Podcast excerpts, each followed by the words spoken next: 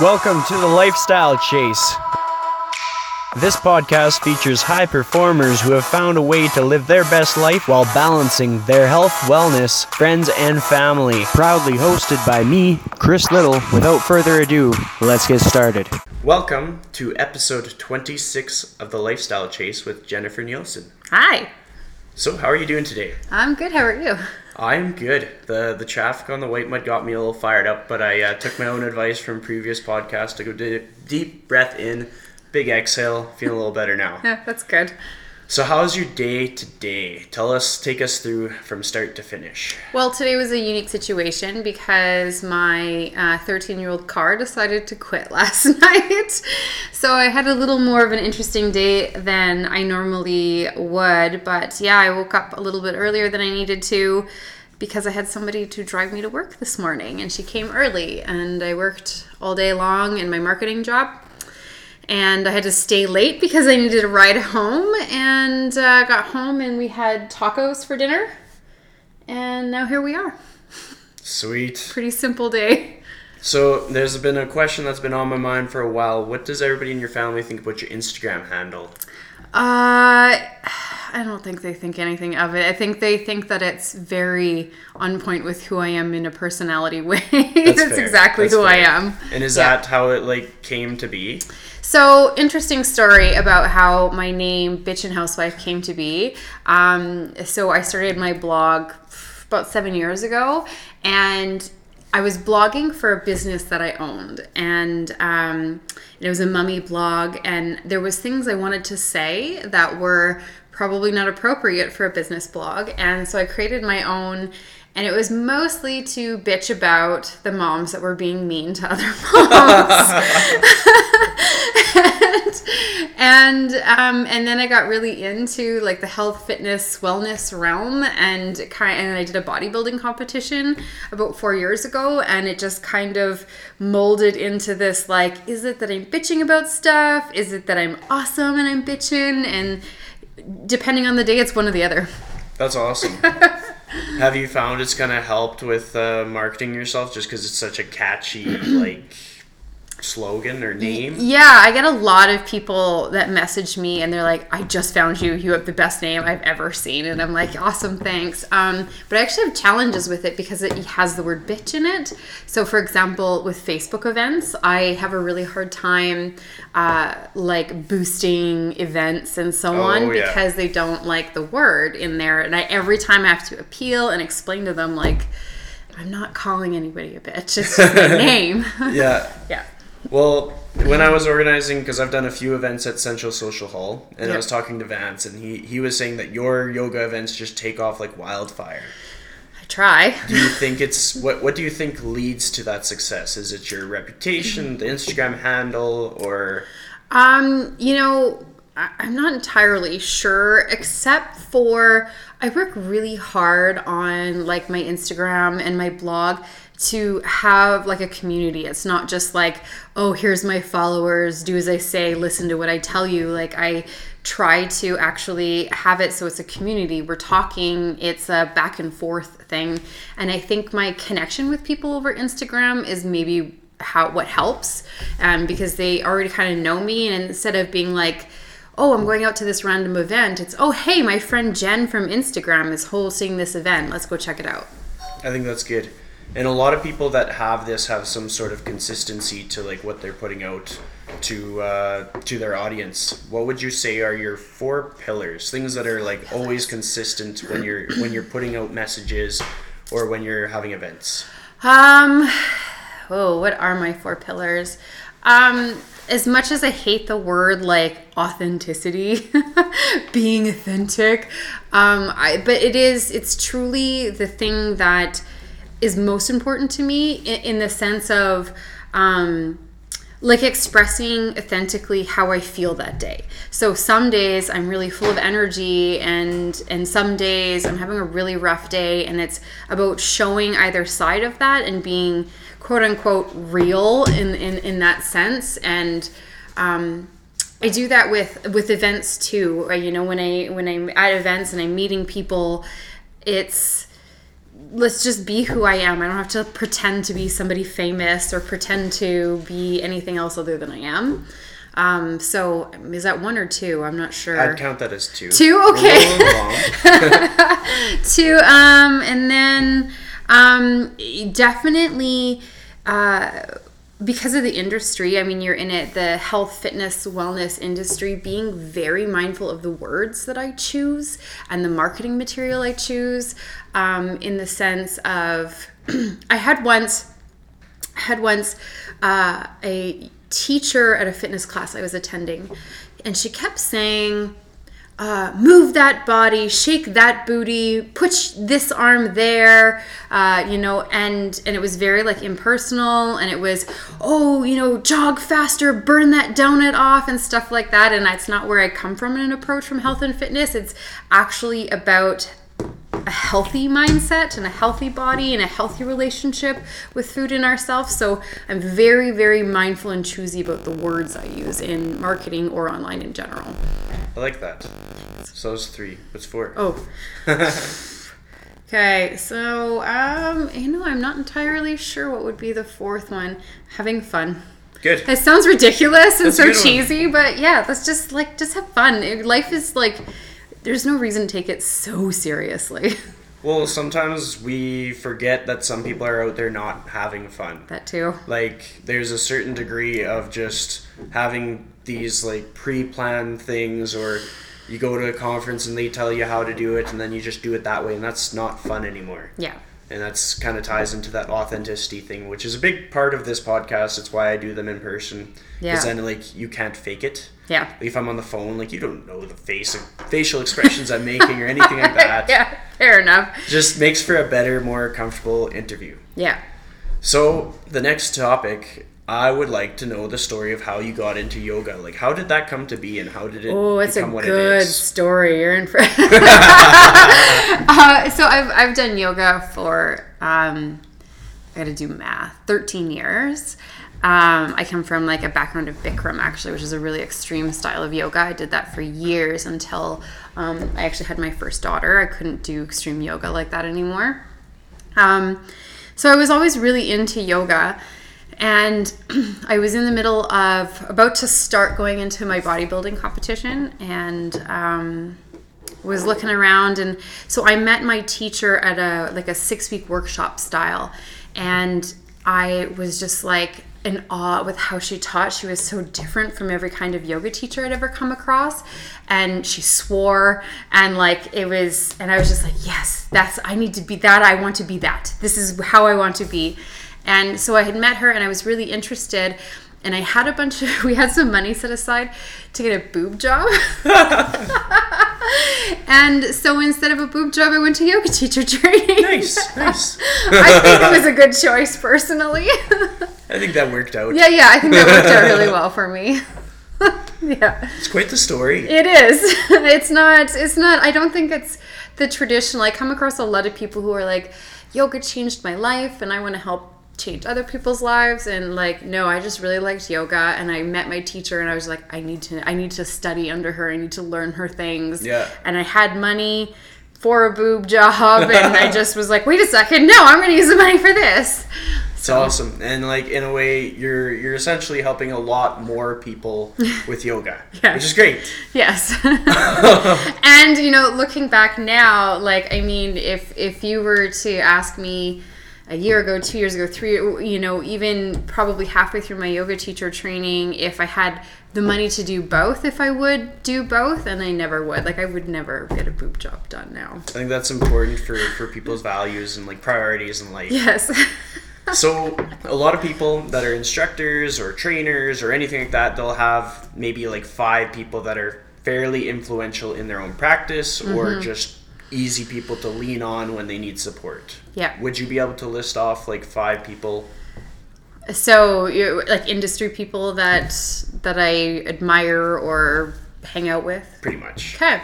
Uh, well, of course, my teacher, Michelle Thuret, she's amazing. And um, I've learned a lot from her personally and in yoga. And her and I are actually now really good friends. And um, I work for her a little bit. And um, yeah, she's definitely a huge influence on me. And then one of the teachers she brought in, who's from Toronto, uh, Matthew Remski, who taught me to be a meditation teacher. And um, definitely him, he has this like ability to like change your brain uh, and, and not in a, in a way a negative way but in the sense of like oh i've never looked at it like that before. And there's a question in our meditation teacher training from like three years ago. He asked and to this day it's still just like boggles my mind. I still think about it. So he's definitely a huge influence. Um uh trying to think. I I there's some local like gym owners that I've worked with or for and I've just been around and I greatly admire the way that they are and how they do business and their theories about exercise, which would be Shara from SPPT and Ryan from RVX. And um, I'm huge fans of theirs. And that's four. Yeah. So five? I'm trying to think. Who else? I can't think. Don't overthink it. Yeah, I can't even think. I seriously fair. We'll stick with four. Four Yeah, is good. Four. uh, Yes, my four inspirations. Those are good ones. I like those. Yes. Yeah. So, what are three lessons that you've learned from these people? That like your three top lessons, and kind of Mm-hmm. describe how they've shaped like things that you've done in your life. Um, you know what? All four of them come from a very, um, oddly enough, even from the yoga side of it, all four of them come from a very scientific based background. And I 100% appreciate that uh, there's a, that beautiful blend of like science, but also like a, a sense of like inner knowledge and the blend of the two of them and how to navigate that. That's something I never ever in my life I think would have ever been able to do if I hadn't met like it all started with Michelle. If I hadn't met her and then all of these other people came into my life, I never would have learned that. um, other lessons from them. Uh, from Michelle and Matthew, definitely a lot of like self reflection in the sense of like, um, not, oh, I do this, I always do this in a judgment manner, but a question of like, just why. So I remember having a conversation with Michelle one time, and she was talking about another person that she was speaking to. And this person says, okay, well, I want to lose 20 pounds, I want to be 100 pounds. And she goes, well, why? oh well because i felt you know good about myself when i was 100 pounds. She's like why?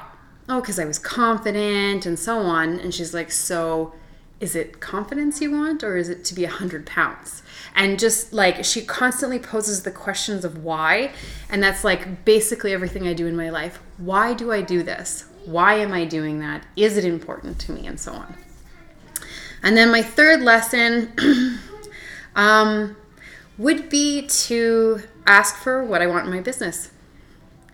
All, all four of them very clearly have boundaries, like very good boundaries of uh, what they want for themselves personally and what they want for themselves in their business. And they have no problem either saying no to people that aren't involved in that or yes to people just to keep the boundaries. Totally. Yeah, Totally. Totally. Self reflection and boundaries. Yeah. yeah. Well, just kind of like rules or like again, I'm using the word pillars a lot, but it's just things that keep them strong so that Yeah. they can last long term, which is important. Yeah, exactly. So you have family as a pretty big priority. It's fairly evident. We're, we're Yeah. sitting in your kitchen, family's walking all over, which is great. Yeah. What are your uh, rules for for keeping that tight? Like every week, what do you do every week? I don't know if I figured it out yet. Um, no, we have uh, our, our our Sundays are like it is like our official um, day of rest. As Yeah. cheesy as that maybe sounds, um, we we definitely work six days a week. My husband and I we hustle really hard uh, at work and in our business and, and so on. And so Sundays is our like we do nothing. Almost try every weekend to do absolutely nothing. And even though we might one might be on our iPad in this corner and I might be upstairs watching my show, this like that we're together in the house all doing nothing together. There's no expectations of each other and um, and we all come together of course at lunchtime every sunday at lunch. I make bacon and eggs and toast and it's like our thing. And so we come together at sundays uh, for sunday dinner because i'm not always home for dinners. I teach in the evenings. So i think just all four of us have the expectation that that day is the day for the four of us to be together and that is probably our main pillar for our family. That's important. Because like I'm gonna have a very diverse array of audience. Like I'll have young people that don't have a family. I'll have people that are just starting their family. Like Vance Bosch was one of my guests, and he'll be having twins soon. yeah So like, i saw that it's quite the array of, of people. Yeah. And so some people haven't even gotten to that point where they're making that that standard day. Yeah. They're still hustling and they haven't worked that out yet. So it's even if it seems like it's not like a big thing, it's still a, a pretty Yeah. big thing and it's important. Yeah, it's the the thing about it though is sometimes you have to um, feel a little bit of that burnout in order to like recognize how important it is and then to put it in place. Because if you just some days are our day and and it might not have as much in depth of a feeling around it, but you know, if if somebody's listening to this and they don't have a family, I'm like, yeah, I'm gonna do that, and that's great. But also, like, if you get to that point where you're feeling that like little bit of that burnout, I think that's a great signifier of being like, oh, that's where my limit, my boundary is, and then you can back off a little bit. I always believe in going a little further than the boundary so that you can define it. Yeah, yeah, I think that's good. And like for myself, just my lifestyle, one of my rules is I have this podcast like every week. Yeah. What I found is like while I'm creating uh, content and stuff, and that's great, but honestly, like I learn so much from every conversation that I have, mm-hmm. and I'm usually fairly particular about who who I talk to because like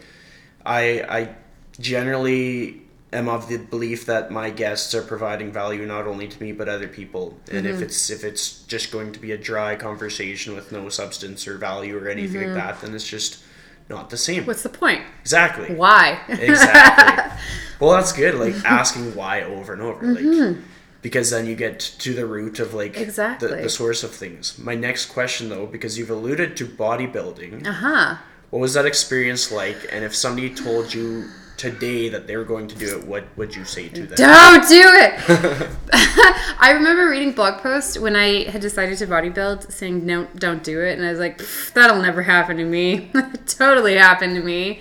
Um, yeah, so bodybuilding is really ex- is is really extreme. Some people some people can definitely get away with doing it and it not being extreme. Um, I met one guy backstage. I only did the one show, and I met the one guy backstage and he literally like never even dieted he just like was eating snickers and like and that's just how he was naturally and that's fine um and maybe I- i'm not trying to be sexist by any means but maybe it's a not as bad for men as it is for women the thing about bodybuilding is before I make it sound completely horrible, is I, I did a lot of fun. I learned a lot about myself. I was at the same time I was dieting for bodybuilding, I was actually in my yoga teacher training.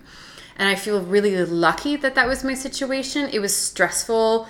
Uh, you know, 12 hour days in training, 12, 13 hour days in, in um, yoga teacher training, and then working out two to three hours a day. And my husband worked out of town, and I had two small kids. They were one and three at the time. Like, it was really intense. But I also was really lucky that I was going through this process of studying under somebody who was why why Yeah, why totally. and and so i came out of it i i feel like sort of okay mentally um but yeah so i learned a lot about myself it was really tough um i actually I did it because I like just the challenge. It wasn't about getting in the best shape of my life. Honestly, I was actually in great shape beforehand, um, but I came out of it hating my body. So I went in totally fine with the way I looked. I did it just for the challenge because that's who I am. I've run half marathons and Spartan races, and it's just who I am. I like the challenge. And I came out of it disordered eating. I came out of it with my hormones being messed up. I have issues even still four years later hormonally from it. And, um, yeah, and it took me probably at least two years post competition to really come and be comfortable with food and my body and who I am again. And it's really sad that I went from a place of like loving my body to competing to then hating my body. Like I remember 2 weeks before competing sitting on the floor like crying on the phone to my best friend, my sister, my husband going like who do I think I am going to be on the stage with these 19 year olds? I'm too fat to do this. I can show you pictures. I like I had like the six pack abs and I was like, I'm too fat to do this. Like, what is that? That is Yeah. ridiculous. So, um, yeah, so I of course say I don't think anybody should ever do it. But the type of people who do bodybuilding competitions are the type of people to be like, I'll prove you wrong. So Yeah.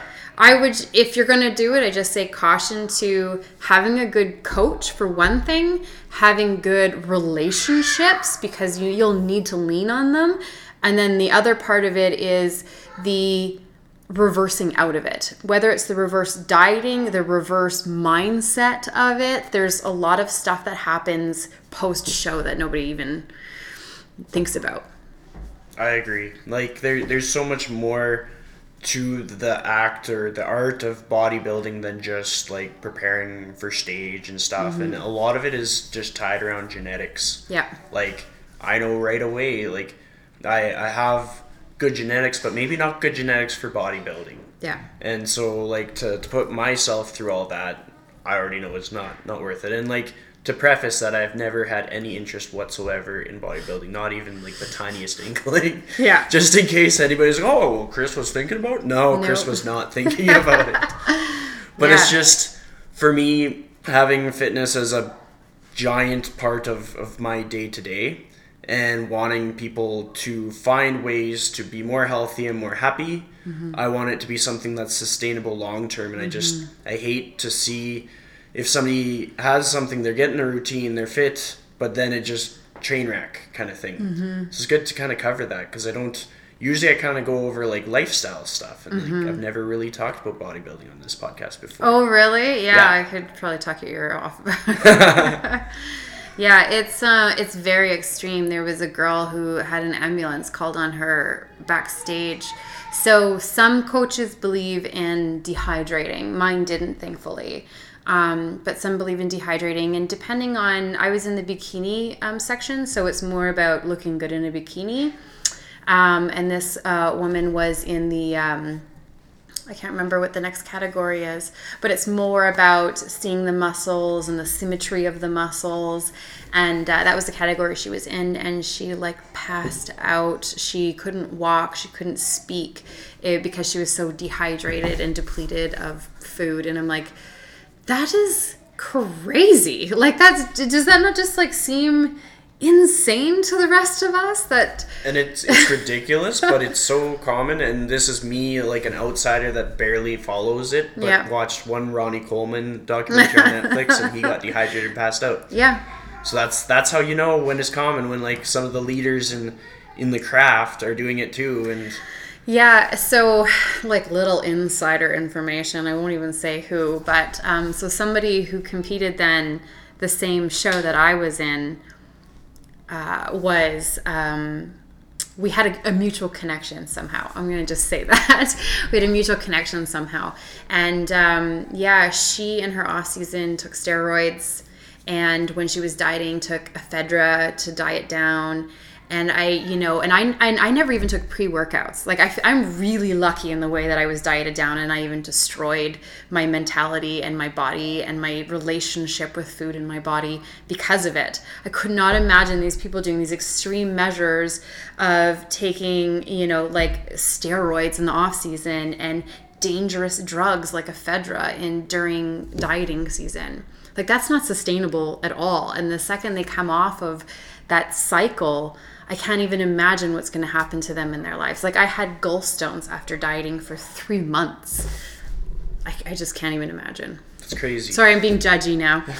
All good. All good. We're, we're You probably have bodybuilding listeners. I actually, of all the podcasts in Edmonton, probably have the very least bodybuilding. Oh, really? Listeners, Okay. hundred percent guarantee it. Just a, a lot of very friendly, mindful people who uh, like their family and their values. yeah, cool. All right, that's So me. we're we're safe. We're safe. Cool. My next thing. just have all these like angry like emails and DMs after I bodybuild and I'm just fine. guarantee you, you'll probably have more nice, friendly messages. Hopefully. So you've talked about all these different fitness challenges you've done. I Yeah. want to know what was the toughest one. What was the thing that challenged you the most mentally and physically outside of bodybuilding? outside of bodybuilding um i probably the half marathon um i actually raced it seven weeks pregnant with my second well so i had trained all summer and there was no flippin' way that I wasn't gonna run because I trained all summer. And when you become pregnant, you can continue regimes as long as you did them pre-pregnancy. And um, and yeah, so I just remember the morning that I actually found out I was pregnant with my second, and I was scheduled to go for a seven-mile run sorry i speak in miles not kilometers All good. and and i was scheduled to go for a seven mile run and i took my test and then threw up and then i was like okay well we're gonna run anyways and just yeah so that one i would say was the toughest because i knew i could push myself further but mentally i knew that I, I couldn't. I, I couldn't because now i was pregnant. I had to consider that. So for me because i am i'm definitely uh, higher endurance, I guess you could say. Uh, in Ayurveda, they call us pittas. I don't know if you study Ayurveda at all, but we can have a whole other conversation about that later. Um, so yeah, I'm and uh, so I knew that I could push myself. I knew I could push myself physically and mentally, but having to actually back off, especially because I worked all summer to get there. That one was probably really tough for me. And then I had to pee like every like kilometer or two. Like it was awful. Yeah. That is wild. yeah. what what enticed you to want to run such a long distance in the first place? What, what was your motivator? You know what? People ask me that all the time. Why do you want to do Spartans? Why do you want to run? Why do you want to bodybuild? I have no idea. It's literally I just I'm like that seems like a good idea. That's going to be a cool challenge. Let's just try it. Like the wor- worst thing that's going to happen is I fail or I don't finish and and then what? Who cares? That's good attitude. well, because there's so much talk on failure and how it needs to be reframed. Like it's not mm-hmm. like the end. Yeah. That's just part of succeeding. It's part of life. Like the yeah. more failures you have, the more progress you make in life. Yeah. So, well, what's your second second biggest obstacle? Because you got some good stories. We're digging. We're digging. yeah. Uh, okay. So, uh, biggest obstacle? Are we talking still physically, like in a? It can in- be mental too. Like oh yeah, I could work you down all kinds of stuff. um, yeah, I don't know. I mean, of course, like birth is crazy. Um, you know, if if you yeah, if you want to dig deep, well, I'll go deep with you. uh, two, two years ago, I had surgery. I have endometriosis, and I had a surgery, and they removed some growth, and they removed um, tubes, and so on. And um, so shortly after, there was a lot of changes that went on in our household, and so on top of that, and the surgery, which mentally was kind of a lot because now my ability to have children was taken away. Um, and then also like hormonal changes because of it, and then stuff going on personally in my life. I went into like two years ago, like serious depression. If you go back in my Instagram, you can see it. You can see all of my pictures of being like, I'm not okay today, and and um, yeah, I read that, and I have this journal actually, and I've talked about this before, so it's okay. I have this journal um, when I meditate and I write down, and in the thick of this like depression, it was probably about four months in now. In the journal, it wrote, it's something along the lines of like, I'm standing in a dark room. There's no windows. There's no doors. I can't see. Um, you know, there's there's no help. There's no people. There's no light. And then like a week later, my post is like, I'm still in this dark room, but I have to have faith that there's light. And then you know, two weeks later, it's like, oh, there's like a crack in the door, and you know going that so far deep and i've never really suffered with depression in my life a little bit of postpartum maybe before but nothing that dark and deep and then sort of being able to pull myself out of it. There was lots of times where I was like, okay, do I need like antidepressants? Do I need, you know, back and forth lots. Not that I'm against them, but you know, let's try this, let's try this. I'm a yoga teacher. I should be able to get myself out of this. I am a meditator. I should be able to work myself out of this and and then just trying to slowly come back out. And that is definitely the hardest thing in my life I've ever done. And I think that's so important to talk about because, like, people are going to face these struggles. Mm-hmm. And very few times are they talked about, like, honestly. Yeah. It's usually like, I released a, a mental health special on the Lifestyle Chase, and that was episode 25. Yeah. And it's funny because so many people, well, it's not funny, but it's just a fact. Like, so many people think of mental health as being something really important and mm-hmm. it's actually something that's used as like a buzzword for marketing like oh i think mental health is important so mm-hmm. but for for myself because i have a lot of personal reasons to really prioritize it but it's just when you put that topic on the table everybody runs away. Hmm. Like it's something that people steer away from because sad sad is scary kind of mm-hmm. thing. But without talking about the sad we we are unable to empower other people to overcome their sad Yeah. because it's like life is just up down up mm-hmm. down and sometimes down is really far down mm-hmm. sometimes up is really far up and just knowing that it's going to be that way no matter what is Yeah. important I think that was a part of the huge struggle for me was the like why am I so far down here? I was so high up. What happened? You know, and because I maybe it's an age thing, maybe it's just a life thing, but it was like I, I felt like I was at this like peak of my life like three and a half years ago. Like everything in my life was amazing. And then a cascading set of events kind of happen, and you never think it's going to happen. You think like once you achieve this like great peak, that for some reason we believe we're going to be able to maintain this high achievement and we're never going to fall down. And, I think that was actually the biggest struggle for me is being at the bottom, being like, holy shit, how did I even get here? and then but once you recognize that you're there instead of instead of trying to be like i'm not here i'm not that bad i'm fine i'm fine i'm fine then you're like actually prolonging the pain as soon as you actually like recognize like holy i am sitting in shit right now then you can go okay well let's start to make ourselves out like work our way out work our way out yeah So you have like this broad array of life experience, things that have happened, things that you've been through, things that you've tried. At this point, you probably have like a toolbox full of things that you know when you're at a low low. This is what you're taking out of the toolbox. This is what you know Yeah. that works. What are like the four top things? Uh, one of the very first things I do is begin to um, edit my my calendar. The first thing is, and and I never have done that before in my life. I've always been I committed to somebody. I'm gonna be there. I'm gonna make that appointment, no matter how bloody miserable I am. I'm gonna be there. And I have a lot of had a lot of guilt around editing my schedule um, at first, but that is my first thing because I am an empathic introvert or extroverted introvert. I get like really like caught up in sucking, you know, the energy or people sucking the energy out of me. So that was like my very first thing I realized is that I have huge boundaries to be around people. Um, I've even noticed that I probably don't even book things as much anymore because I know I'm gonna get to that point where I'm like burnout, burnout, just a just a retreat from all of the people. So um, yeah, boundaries around the people that I'm with. I'm quite selective in the people that I spend my time with, especially because I have a family that I would rather spend my time with. Um, meditation is a huge thing for me. I can go a couple of weeks without meditating and I'm fine.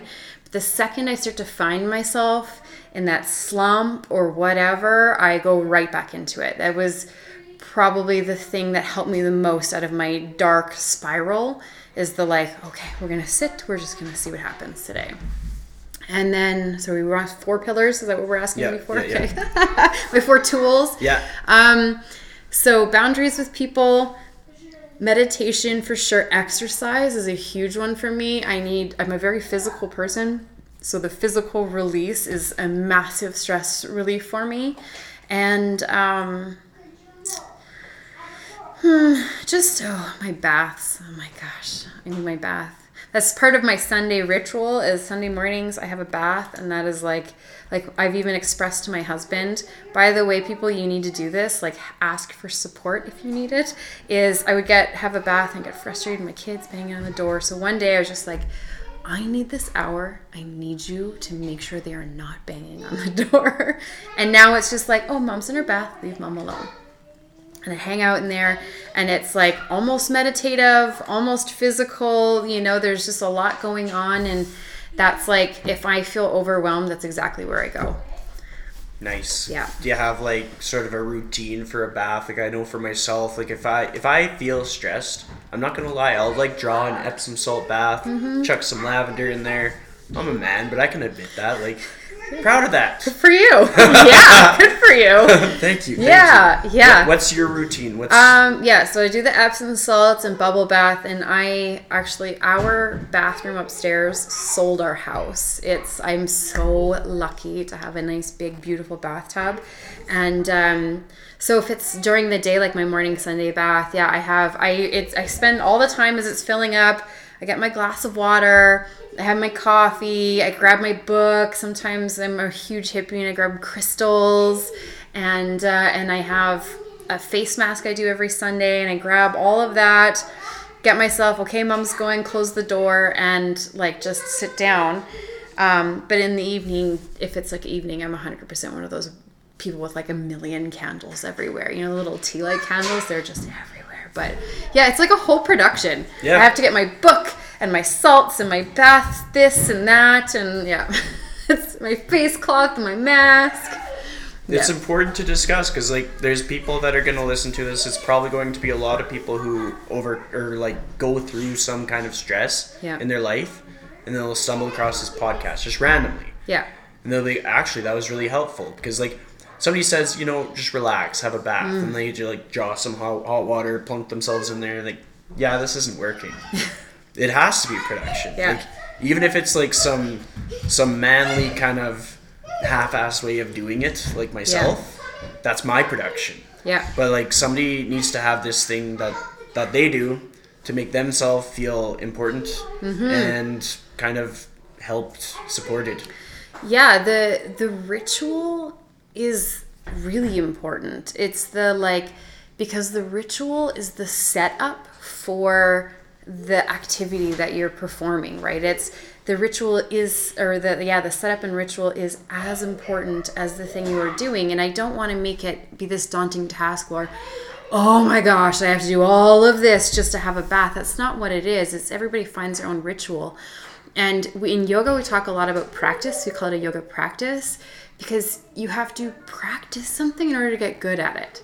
And so I had practiced my ritual until the point where I'm like, oh, because as soon as I turn the water on and I put the bath salts in and I grab the first item to put on my little bath caddy, that's the beginning of the ritual. That's like something just switches in my brain and goes, oh, here we are. Okay. Because the first time, yeah, I had a bath, it was like I'm sitting in a tub of hot water. Sweet. But it's the practice and the ritual of it that's turned it into something for me. I like Same. that. Same thing with meditation and yoga and so on. So now we're going to be on the topic of meditation Mm-hmm. because I want to know the origin story of that. Of how I became a meditation teacher Yeah. or Like what what got you into like meditation in the first place? Yeah, well, I think yoga and meditation go quite hand in hand with Yeah. each other.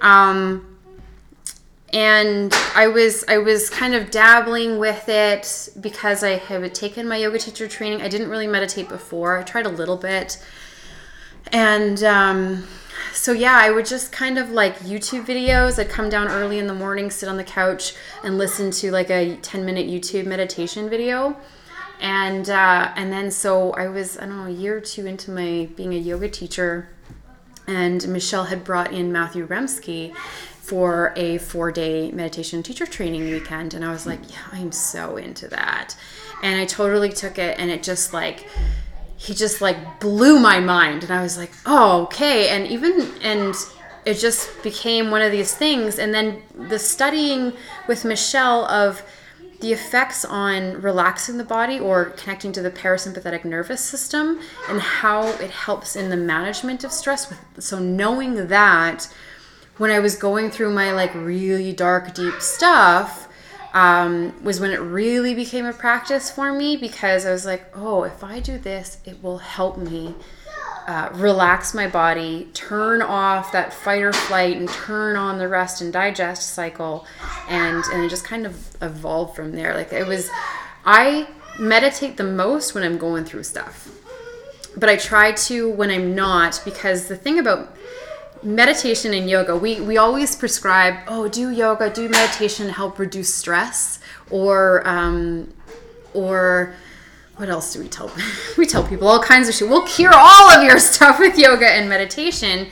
And the thing about it is is yoga is not going to fix your stress but the practice and the practice and the practice and the practice and the practice like we just talked about over and over and over again eventually starts to translate to the outside of the yoga room life. And then you start going oh yeah when i you know when i'm in yoga class and i get really mad this is what happens to my body. That self-awareness starts to creep in. And then so then you're in the outside world and you're like really really mad and you go oh right that's what mad feels like what do i do when i'm mad what helps me when i feel mad and they just sort of kind of blend together and meditation does the same thing it's i think it's like a preemptive measure does that make sense like i it, i meditate now so that when I'm going through shit, I have it there. I'm like, oh, right, here's home.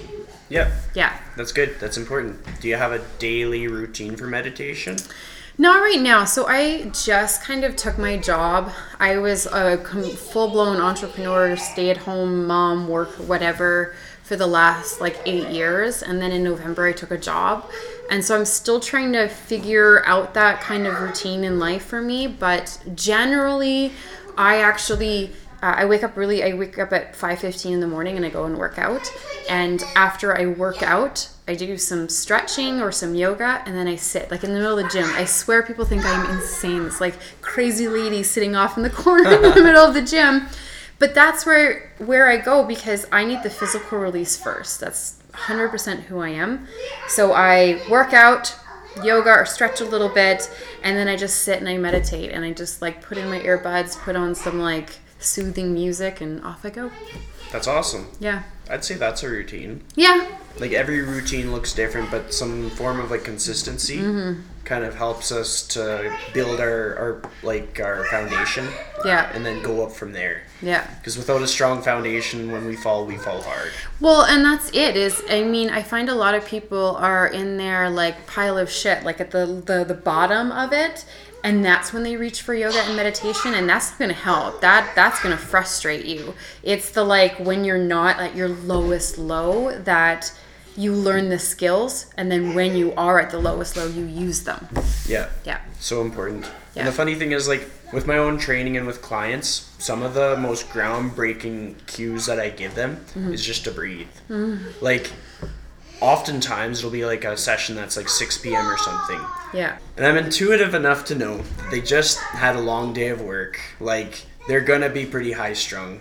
A mm-hmm. lot of them, like, I have one client that owns his IT company. Mm. So he's dealing with, like, big, big contracts and, like, lawyers and all this stuff. Yeah. And the simple act of just teaching them how to sort of calm their central nervous system is, is really, really valuable. Mm-hmm. Because the, the quality of that training session just went up like two notches from like a 6 out of 10 to an 8 out of 10. Yeah.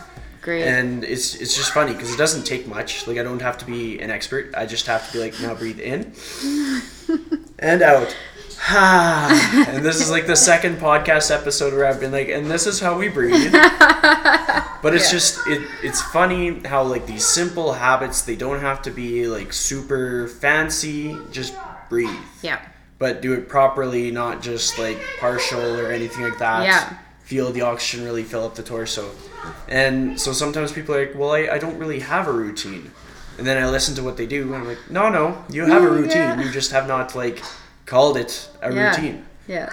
So next topic, Mm-hmm. because I have a feeling that you have some things to say about it, is travel. Travel. Okay. What's the coolest place you've been to ever? Um, I haven't been a lot of places, but when I was 15, I was an exchange student in France, and that was probably the coolest experience of my life being on the other side of the world without my parents for one thing and um, i didn't really speak any french um, and I was, so i was going to school there for you know that when i was there when we'd walk and completely seeing another culture um, not just in the sense of like visiting. So, I mean, I've been to Cuba and I've experienced Cuban culture, for example, um, but that's from a tourist advantage. Um, and when I was an exchange student in France, like I was at the dinner table with them and I was 15 drinking wine at dinner it was totally cool. um, but like I actually got to like be in the culture not as a as a tourist but as like somebody who actually lives there and that was pro- totally the coolest travel experience ever.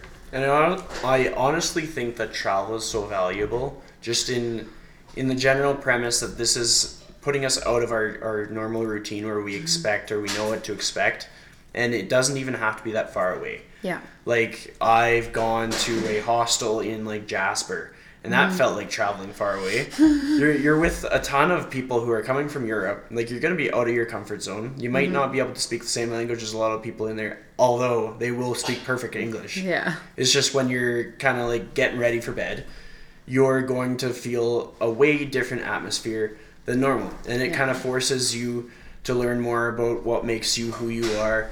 To Mm-hmm. sort of reframe different situations and then get back to your normal routine fresh. Yeah. So one project that I've been trying with my parents, and my parents listen to this, is I've been trying to get them to go to a yoga class, and they're like, "Why? Why a yoga class?" And it's because it's to get them out of their their comfort zone to like change up their routine altogether and just Yeah. throw them into the fire essentially Yeah. because I think sometimes people just get used to like their their status quo. Like we know on this day we do this, and Mm-hmm. we're gonna go drive and take pictures of birds, and it's really great that they take pictures of birds Yeah. because they take good pictures and it gives them their their quiet time. Yeah. But if you were like a yoga salesperson and you had to convince my parents that they had to go to a yoga class, what are the three things that you'd say that you think would seal the deal? Well, I uh, even though I'm in marketing, I'm awful at sales. but they, uh, I, I mean, it would depend on what they're into and what they like. But let's just assume I'm generalizing um, people. Um, do they work out? Can I can I get that context? So, as far as gym goes, they've been to a swimming pool. Yeah. And they are like, they live on an acreage, Mm-hmm. rural community. They're going to be way, way out of their comfort zone. Yeah. Never done any group fitness. Yeah. Nothing like that. And I want to send them to like a boutique yoga studio. Yeah. Because it's like the far, farthest from their comfort zone that I can think of. Yeah, I'm. I probably wouldn't send them to their farthest from their comfort zone. That's fair. That's Uh, you know, like there's uh, there's sometimes yeah, sometimes a little too far can can break it for people. Um, but I would I would tell them that it's not what they think it's going to be. I think um, a lot of people have an idea of oming and chanting and um, spirituality and there are classes like that yeah but um, especially in the western world especially in the edmonton community there's a lot of like really just down to earth yoga teachers and it's they're probably going to feel a little more welcome than they think they are Totally. um, and so that that's definitely one thing um, the other thing is that uh, know that the only people that have expectations of them are really themselves. Everybody is way, way, way too self conscious on their own bloody mat to worry about what the heck you are doing. Seriously. That is 100% the truth. And uh, maybe the third thing that puts everybody at ease is um, I promise I never notice if people's toenails aren't painted or their legs aren't shaved or they forgot their deodorant today. I swear I never notice. I have taught over 2,500 hours of yoga and I have not once noticed if somebody forgot to shave their legs or paint their toenails.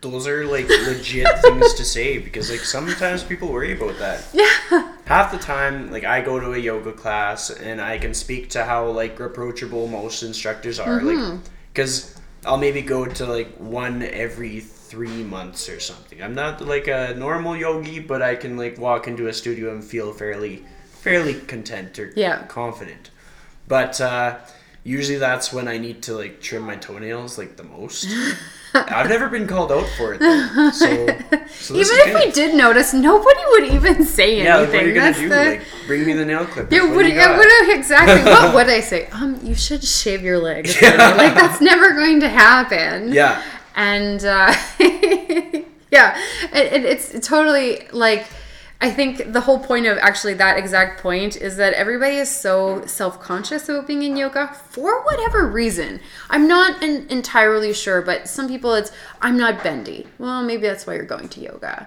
Uh, my legs aren't shaven. I promise you, I don't even notice. Or um, you know, I can't do these crazy postures. That's cool because the person that can knows that one point in her life she couldn't either and she Yeah. needs to learn them. Yeah. And and really everybody is far too self-conscious on their own mat to even like worry about what you're doing. Well, even if they're they're not self conscious, sometimes they're totally just uh, In the flow. self aware. Yeah. Well, like everybody has their their starting point. For myself, I can totally understand anybody who goes into a group fitness class because everything that I've gone to for the first time, I've been incredibly awkward. Like super super awkward. Yeah. Um, I've like walked into people because I've been like nervous and just like walked directly into people. yeah. I've fallen asleep in countless yoga classes, but that's a common thing. Yeah, Like, it's very common. A lot of people do that. Lots, lots. I've gone to I think every like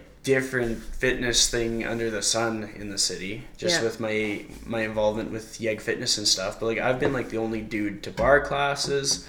I've been one of the only dude to uh, the bounce or the the soar classes with the trampoline, and so what that has done for me is just given me so much so much understanding of that I could just kind of go into anything and it'll be fine. Yeah. Like, granted, I will not be the best at it, but it'll be fine.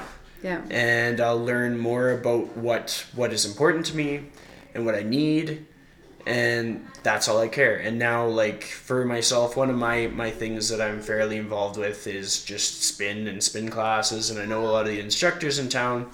And so I'm very comfortable in that setting, but at one point I was not. Mm-hmm. However, when I see a new person, I totally get it. Like they they walk in there and they might be a little nervous. I'm like, yeah, have no reason to be mm-hmm. nervous. Like not not the slightest reason. Yeah. And I just, I guess what I what I think is because my mom always asked me, she's like, why should I go to a studio and not just do the lessons on TV? Mm-hmm. Because they do that much. Because I went to Lululemon and I got her a nice mat because I wanted to kind of like build in that that reason to practice, Yeah. and they definitely do Yeah. but I just I, I want to encourage them to sort of get an idea of what they want for their life because they're they're retired they're kind of mm-hmm. like finding their niche finding things that are important finding priorities Yeah. because as as things go on you can you can put your time into a lot of things that no longer serve you or you can put your times into thing or time into things that aren't like your passion Yeah. so I think it's just important that no matter what age we are, we continue to know like what's what's important for us. Yeah. So it's not so much like bullying my parents. It's just kind of like I've learned so much from fitness, Yeah. and I'm like this, this is important, and if Yeah. if they can learn it, that's awesome because my parents are important to me just as many people's are to them, kind of thing. Yeah. And on that topic, because I like to generally ask, what are three lessons that you learned from your parents? Oh, that is a uh, that's a deep question. Um, definitely from my mom, uh, like the resilience factor. My mom had four kids. Uh, my parents divorced when I was five, so she would have had a seven, five, three, and one year old, and one of four kids. And um, my mom has taught me like no matter what you just keep swimming kind of thing. Like it's you just keep going. If if life has thrown this crappy thing at you it's crappy sure but you just keep going. And um that's like who she is. And that is probably like my most pride thing about myself that I 100% got from her is like no matter what just keep going just keep going just keep going. And um, so that and then on top of that like all of these lessons are probably going to be from my mother. Um, my mom with that like just keep pushing just get her done do whatever you got to do to survive. Um, also taking that but then the other side of it that like softness that like you can be extreme you can do whatever you need to do but at the end of the day like finding that like that soft spot that hug that love that affection and um, being able to have the duality of it is amazing um, and you know from both of my parents 100% work ethic both of them are like you do not show up half-ass for anything. Like if you are saying you're going to do something, you're going to do it and you're going to do it correctly the first time. And definitely from both of them. That's awesome. Yeah. Those are good ones. yeah. And then the next quick one is you you talk about endometriosis. Mm-hmm. And I've seen just in your in your social media and stuff like there's some like tough days. Like what what's it like? Like what what is a tough day with that like? Yeah, so um so just for anybody who's listening who wants to know what endometriosis is, brief, really brief explanation is the cells that are typically on the inside of a uterus grow outside. So in women, we're in monthly, we're like shedding the lining of our uterus and it leaves our body. In endometriosis, because it's inside my stomach, it doesn't get to go anywhere. So it just builds and builds and builds and builds and, and develops like masses basically. And uh, so it's it's a lot. It's very painful. Um, and and most of the time it can be brought down to just a few days a month where it's quite painful. And it feels a lot like to me like like razor blades inside of my stomach. Like just like hundreds of them like slashing at the inside of my stomach. And i'm sorry that's so graphic. But um yeah and so i have come to the point where i can realize what's triggering it there's diet and exercise are a huge involvement in endometriosis and how it affects us but for me particular it's stress. So i can you know i've i've boiled myself down to two to three days at about a level like eight nine pain two to three days you know in like the five to seven range in a pain in, in pain and the rest of the time i'm generally fine. Um, but when i go up in days like that or the pain is really high I can actually correlate it to um, stress. I'll be like, oh, I'm going through a lot of stress right now. Great, I'm super like in tons of pain, and um, yeah. So living with it kind of it it sucks a lot, but at the same time that teach it. That's one of my like signifiers. That's like my one of my like oh, oh wait, I didn't even notice that I was stressed, but clearly I am because this is my my body's reaction. So to have instead of thinking about it just being this like horrible thing that's happened to me or that I have, I actually am like, oh great, this is my like cue that I need to slow down or need to stop something or I've gone past my boundary somewhere and it's my like cue to like rear myself back in. So I don't know if that completely answered your question, but I it takes me a lot to modify my life because again like I said I'm one of those people who I know I can push really hard physically mentally but then I have to use my, you know, that knowledge to back myself off a little bit. And so in exercise, for example, um, I know that I can run and run and run and run and run, but I know it hurts my back. It hurt. It causes pressure on my low back um, because of the endometriosis. So I have to find another activity. Or I was doing spin for a while. I was like, spin will work, but now that also is horrible for my body and endometriosis. So I just find other ways to do things. Totally.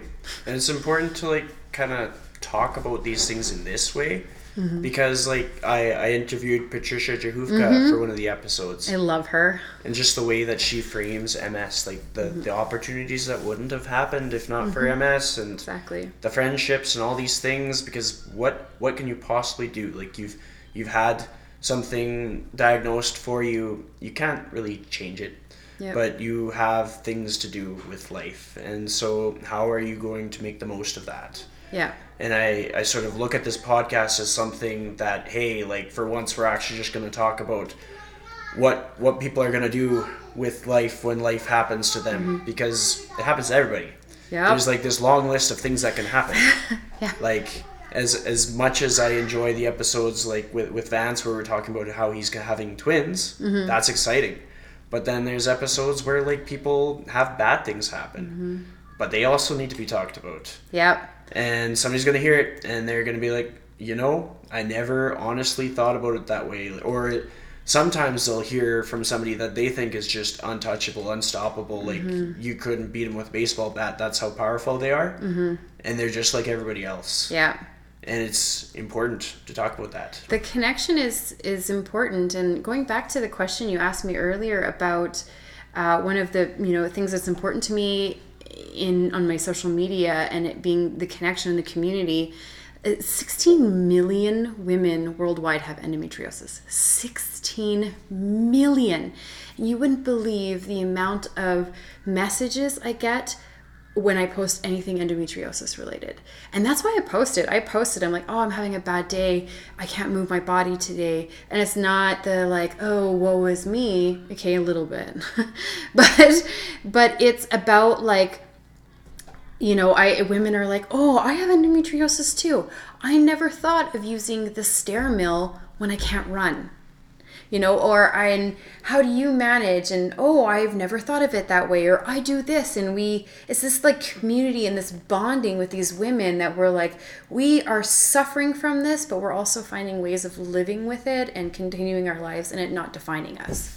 And I like that take on the stair mill because it reminds me of I have a client that I did some sessions with, and then he went and snowboarded, and he tore his Achilles. Mm, oh gosh. And it was just like right, right at the start of he was like, all right, I'm gonna hone it in. We're turning forty. I'm gonna get super fit. And I was like mm. giving him the tools. I was like, okay, this is what you do. I went and I taught him how to breathe. taught him a cool trick to alleviate the stress in his neck mm-hmm. because he's an accountant, lots of mm-hmm. stress. And then yeah, he just wrecked himself. He's gonna be have a cast on his foot for I think it's like two or three months Yeah. And so thinking about what he could train and like his his wife was talking to me and she was like well what what, what should he do and i was like well don't overthink it Yeah. his his achilles is torn nothing else is torn Yeah. so like sit on a chair do like upper body stuff Mm-hmm. there's there's tons of like banded accessory work just crush it Yeah. just rock it every day do that stuff because you can train that stuff Yeah. And people people think of what they can't do and then they forget about what they can do Agreed. and a, a cool thing, I'm just packing this podcast with shout outs because at one point, um, I had seen something on Instagram stories and it was Amber and Jesse Capina went through a whole day and they said that everything that they did in that day, instead of saying, I have to, I get to. And it, it seems like such a like cliche thing to say until you actually like say it. Mm-hmm. Like I woke up this morning and I kind of looked at my calendar and I was like, you know, I wish I had maybe a few more more clients today. I, I have to like find something to do. And then I thought about it, I was like, no no. Like what I'm doing for work, I love it. Mm-hmm. I get to wake up and I get to go to spin class just for me because I mm-hmm. used to instruct them. And mm-hmm. so now I just go because I recognize that it's something that fills my cup. Mm-hmm. So I get to see these people that I mm-hmm. enjoy seeing. Yeah. And then I get to find something that I like doing. Yeah. And it's just such a, a good way to look at things. Mm-hmm. Because we, we all have this array of things that we get to do. Because life is short. Not everybody gets like that next day kind of thing. That's just Yeah. the, the absolute brutal truth. Yeah. But Agree. yeah, all about mindset. We're just like, we checked off so many boxes in this episode. I literally wrote like last week something about the like I get to the like you know right now my busy my life is like really busy and I could complain about not getting time to do this but you know instead I I get to I I'm thankful and grateful that I get to you know teach yoga and be a marketing person and be a mom and be a business owner like I get to do all of the things I want to do Yeah. and like That's amazing. There are some women who are just, I wish I could be a business owner. I wish I could be a yoga teacher. And I just get to wake up every bloody day and be them. That's awesome. Darn right. you can't see Yes! I just my fist in the air. Yeah, cool. So now we're going to go to our very last question, and this mm-hmm. is something that I ask everybody. And it's really cool to see all the answers. After a while, I like put it together and put some music in the background. And it looks really badass. Okay. But the question is, if you were going to give one piece of advice on how to authentically live your life to the fullest, what would it be? Mm, ask yourself why. Everything. Ask yourself why. Why why do you feel it's necessary to do these things, whether it's something you want to do or don't want to do? Because as soon as you understand the why, and it's even if it's okay if you're doing something that is not something you want to do, as long as your why is there, you're like, I do this thing that I hate to do because it's important to me that this person has what they need or I take care of this person. But as soon as you're, you know, in something and your why is like, I don't even know why. Like I I do it because I'm supposed to. Like that's not an answer. That's not a why. And and as soon as we constantly do the like why, why, why, why, we start to a find out what's important to us and b what's not important to us and then we can set those boundaries and live the way we want to live. That's you know why do i go to work every bloody day? For a paycheck. Okay well is there another way you can get a paycheck? Well yeah. Well why not do that? Right? Like i mean it sounds so simple and it's of course harder than that but like why? Just ask why, and you would believe the things you're like, shit, why do I do that? Oh, because I've been conditioned my whole life, or I was told that's the way it is. Like, that's not a good reason. Yeah, I completely agree. Yeah. Completely agree. This has been a great episode. Thanks. I think so too. Yeah. Well, thanks for joining me, and I will hopefully see you around sometime in the future. Absolutely.